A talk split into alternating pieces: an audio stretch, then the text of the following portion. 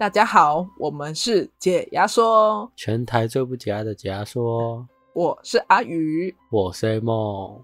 今天要讲的这个案子呢，其实就是继上个礼拜我们有提的那个台南杀警案。台南杀警案之后，就是我们里面有提到的那个火车上的那个刺警命案。那我这边也要更正，我上礼拜讲的就是我说他没有配枪，就是那个警察台铁警察没有配枪是错误的，他其实是有配枪的。有听众跟我们反映，所以我们就是更正这个，然后我们也把这个案子就是做更正，然后我们也要做更细。那今天会做这个案子最大的原因，其实是顺便厘清，就关于这一个嘉义车站刺警命案的后续结果。因为通常我们追案子追追，听完了，我们对后续结果可能就没什么印象。那刚好又刚好台南这个案件有相关，所以我们来看一下到底当初这个案件有做了什么不一样的改变。那各位听众就要准备一颗好强大的心脏，听完这整个案件喽。那我们先来讲讲这个案发经过。那这个案子呢，在二零一九年七月三号，台铁北上第一五二次的自强号，在晚间八点五十六分，它即将抵达嘉义车站。此时，一名五十四岁的郑在友乘客，那因为列车长在查票时发现，哎，这个郑姓乘客并没有这个车票。于是要求郑姓男子要补票，但是这个郑姓男子就不配合，并在车厢内第三车厢往第四车厢移动的时候是边移动边咆哮。那于是，在抵达嘉义车站的时候，列车长就请警政署铁路警察局高雄分局的嘉义派出所协助。这名二十四岁的员警李承汉就上车协助处理。嗯、那郑姓男子看到一个身穿警察制服的男子之后，情绪更为激动。但这个员警李承汉是以一个温和劝说郑姓男子。下车，我们再处理这个事情，不要耽误这个车子的通勤就对了。那这个李承汉呢，就是边处理边以无线电通报。此时，郑姓男子突然从裤裆里掏出一个红柄架的刀子，然后往李承汉的远景左腹部刺了一刀。然后这时候李承汉就叫了一声，这样呃。但是虽然这个李承汉员警已经被刀刺中了，但他看见这个郑姓男子还握有刀械，而且列车旁边是有非常多的旅客。他就算被刺了，他还是奋力双手控制郑姓男子。那这时候他往前的时候，就旁边有一些身穿黄色衣服的台铁人员也立刻冲过去出拳相助，列车长也往前冲压制嫌犯。这时候郑姓男子才放手，那把刀子就放掉。那看到嫌犯被压制，并且刀子已经是被人家取走的时候，被刺了一刀的远景李承汉才瘫倒在火车的走道上。身旁民众就赶快安抚他，并且希望他撑到救护车到场。李承汉呢，就试着大口呼吸，却感受不到氧气的感觉。可是他却从头到尾都没有喊一句“我好痛”。此时火车走道已经都是血迹了。救护人员到场后，李承汉已经意识不是很清楚了。但救护人员表示，当时他要协助这个远警的时候，只是不小心碰到他的枪，他就会下意识压住他的配枪，不让人家去碰他的枪。那这个救护人员就在耳边跟他说：“我不是救护人员，不用担心。”他才把手放下来。然后最后他送医紧急急救后，输了一万八千 CC 的血，但最后还是因为大量出血死亡，就得年是二十四岁。嗯，我觉得其实全台的警察啦，通常遇到这种情况，第一时间一定是想要先维护。民众的安全，然后像刚刚你讲到，他说他会下意识压出配枪，他也是怕是不是正常的人要把那个枪抢走，感觉就是他的那个责任、嗯、责任意识很强。其实他们私下去采访的时候，有人就有问他的同事，他们其实同事在。就私下在开玩笑在聊的时候，都会讲说哦，法法就是那个法条都其实保护不了警察。如果遇到这种状况的时候，只能跑了，不然实在太危险，因为他们也不会拿枪出来开。可是没有想到，在发生这么重大的事情的时候，人家拿着刀，他第一时间是往前冲。对，他还是只能用自己的身体去挡。嗯，啊，这个是二零一九的案子嘛？那我们回到这个犯人的后续审判，发生这么大案子吧？你看这次的台南杀警案是不是很大？那这时候的时候，这个案子也非常大，那基本上死刑一定是跑不掉了嘛。那可是经那个法院审理后呢，认定这个杀人的他有精神障碍，在犯案时不能辨识当时自己的行为是否犯法，所以依刑法第十九条第一项规定，判决无罪。啊，其实真的就是台湾的法条都会是，这个人没有行为能力，这个人是没有判断意识的，很容易被判无罪，或者是以轻判为主。嗯，那其实这样判的那个最重要就是刚才讲的，如果在犯案的当下，他没有办法辨识自己做这件事是不是不对的，基本上他就是可以按照以刑法十九条那一个去判定无罪。那可是是如何去判别？是他精神是否有影响？不会是判当下，他会是判一个很长的时期，就是这一阵子这一个人的精神状态从小到大是不是正常的？我记得会做精神鉴定，跟就是很长的调查，对，很长时间的。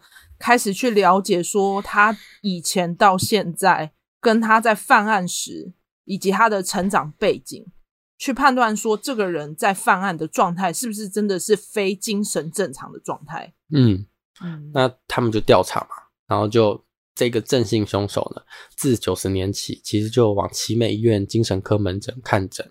那在九十九年的时候，其实就被医生诊断是拥有失觉失调症。但是这个郑姓凶手于一零六年二月三日看诊完就失联了，甚至、就是哦、所以他没有继续追踪，他就没有继续追踪。然后他因为停药了嘛，所以导致病情恶化。那这一部分就是诶代表他犯案的当下是有状况，而且是没有吃药的状况。对，就是没有吃药，他已经是被判定一定要吃药才会稳定。那等于说他其实是没有继续治疗，导致说他今天在发生冲突。是没办法自我控制。嗯，那他犯案的这几天，就是这个正性凶手呢，他因为他思觉失调症已经发作了嘛，嗯，所以他就开始妄想朋友一起要设计谋害他，诈领保险金。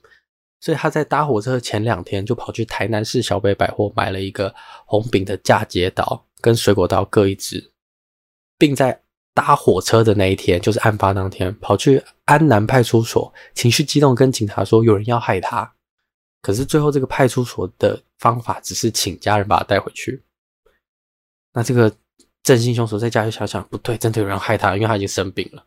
他就又跑去台南市政府社会局啊、保险公司啊，然后议员服务处等的地方，每个都跟他讲说，我有人要害我，四处跟他讲，可是都没有人要理他，他才觉得不行，我要北上。我要北上开记者会，所以最后才会搭这班火车去台北。这样，他搭火车过程中，他就觉得自己被跟踪，手机被监控，所以他就刻意闪避自己的行踪，先从台南火车南下，前往高雄新左营站，再搭乘台铁一五二次自强号往台北。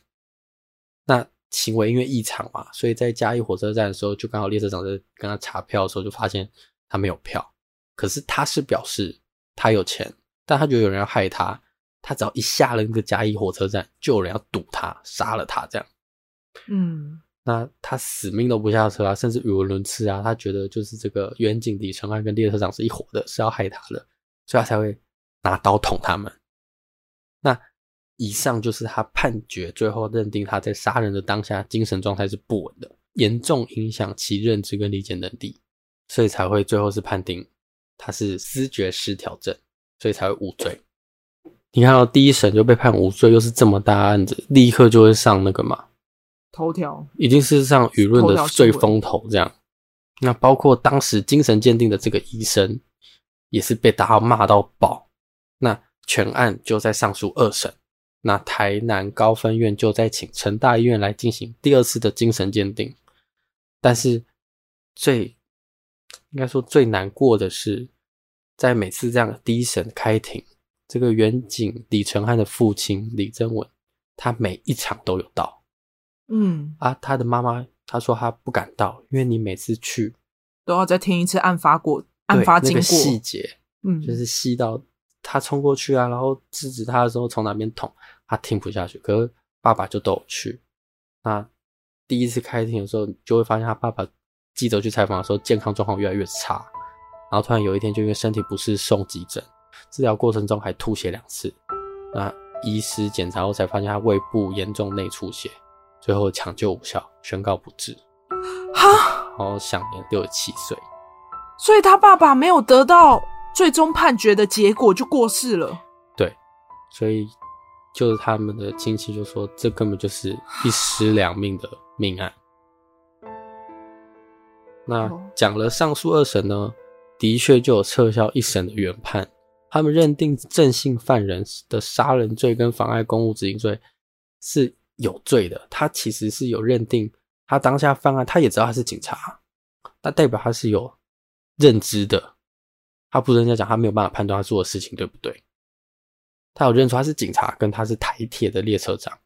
那二审的时候就反驳第一审的原判，他就是觉得第一审的无罪是判有不妥，判决不妥，包含就是根本就不确定他无罪后出来会不会再继续犯案，这些都列入考量之后，二审就觉得，虽然他因为精神障碍导致没有办法辨认违法行为，但是控制能力有减低的情况，但未达完全丧失的程度，这也就是后面第二审的成大医院的鉴定结果，嗯。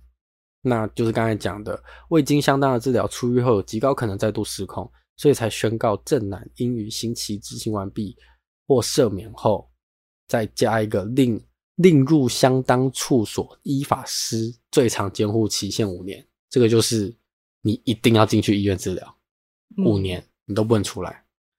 然后第一审的那个无罪判定就撤销，可是改判，你猜改判几年？照理来讲，应该很轻吧？可能两三年。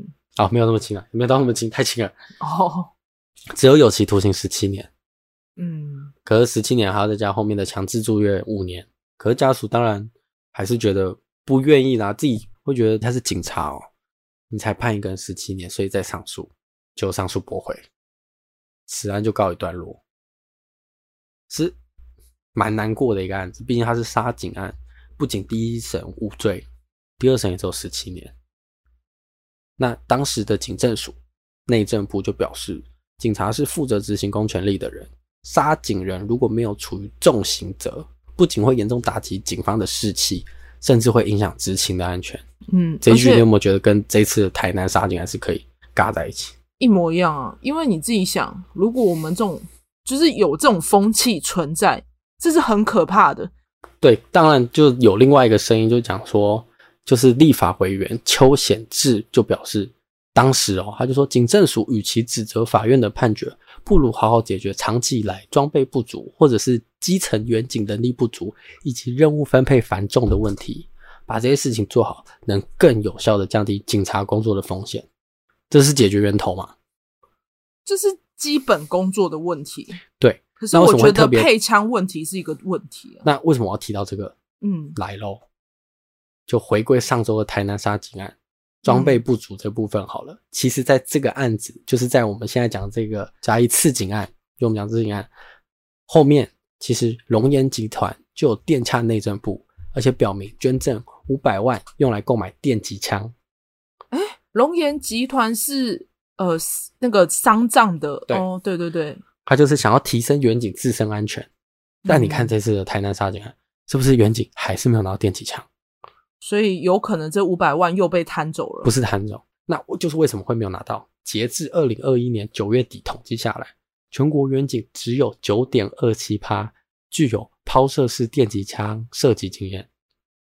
为什么？因为是主要是训练用的卡夹尚缺三万四千五百八十四个，怎么这么？才能达成每个人至少射击一次的完完训资格。就是这个电击枪是需要透过专业的训练，可是他们没有这个没有这个配备。那从三年前的案子就已经有电击枪了，到现在三年后，你卡一个练习卡夹，三年了只有九点二七趴的射击经验，那这就是为什么现在大部分远景都没有拿到电击枪，所以变成是之前已经有一样的事情，然后明明就有装备可以使用，但是没有去提升这部分。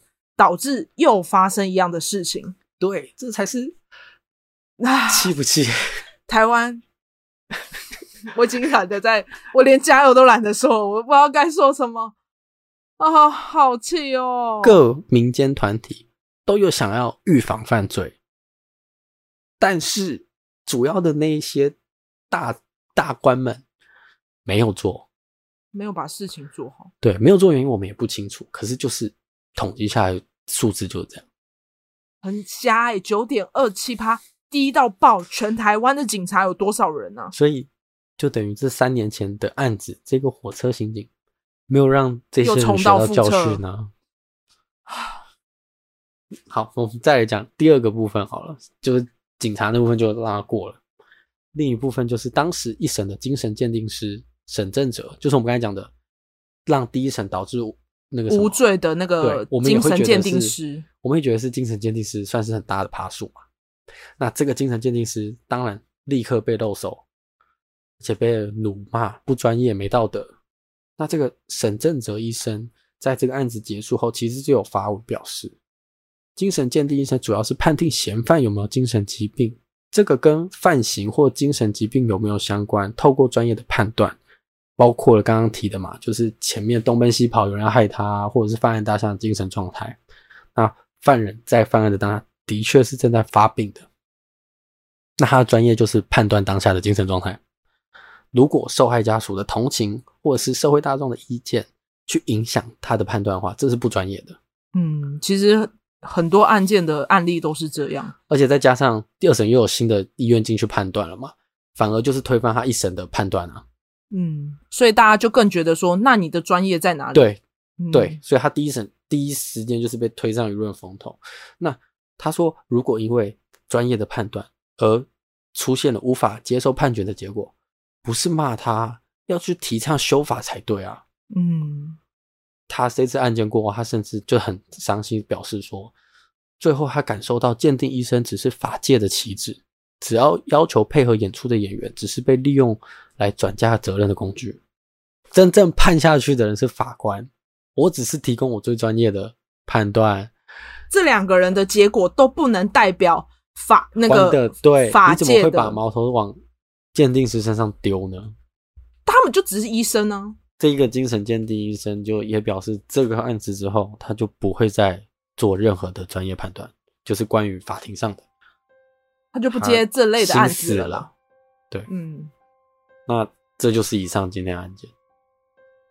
好啦，记得订阅我们解压说，VIP 点 T L K。那我是阿宇，我是 A 梦，下集见，再见，下集见，拜拜。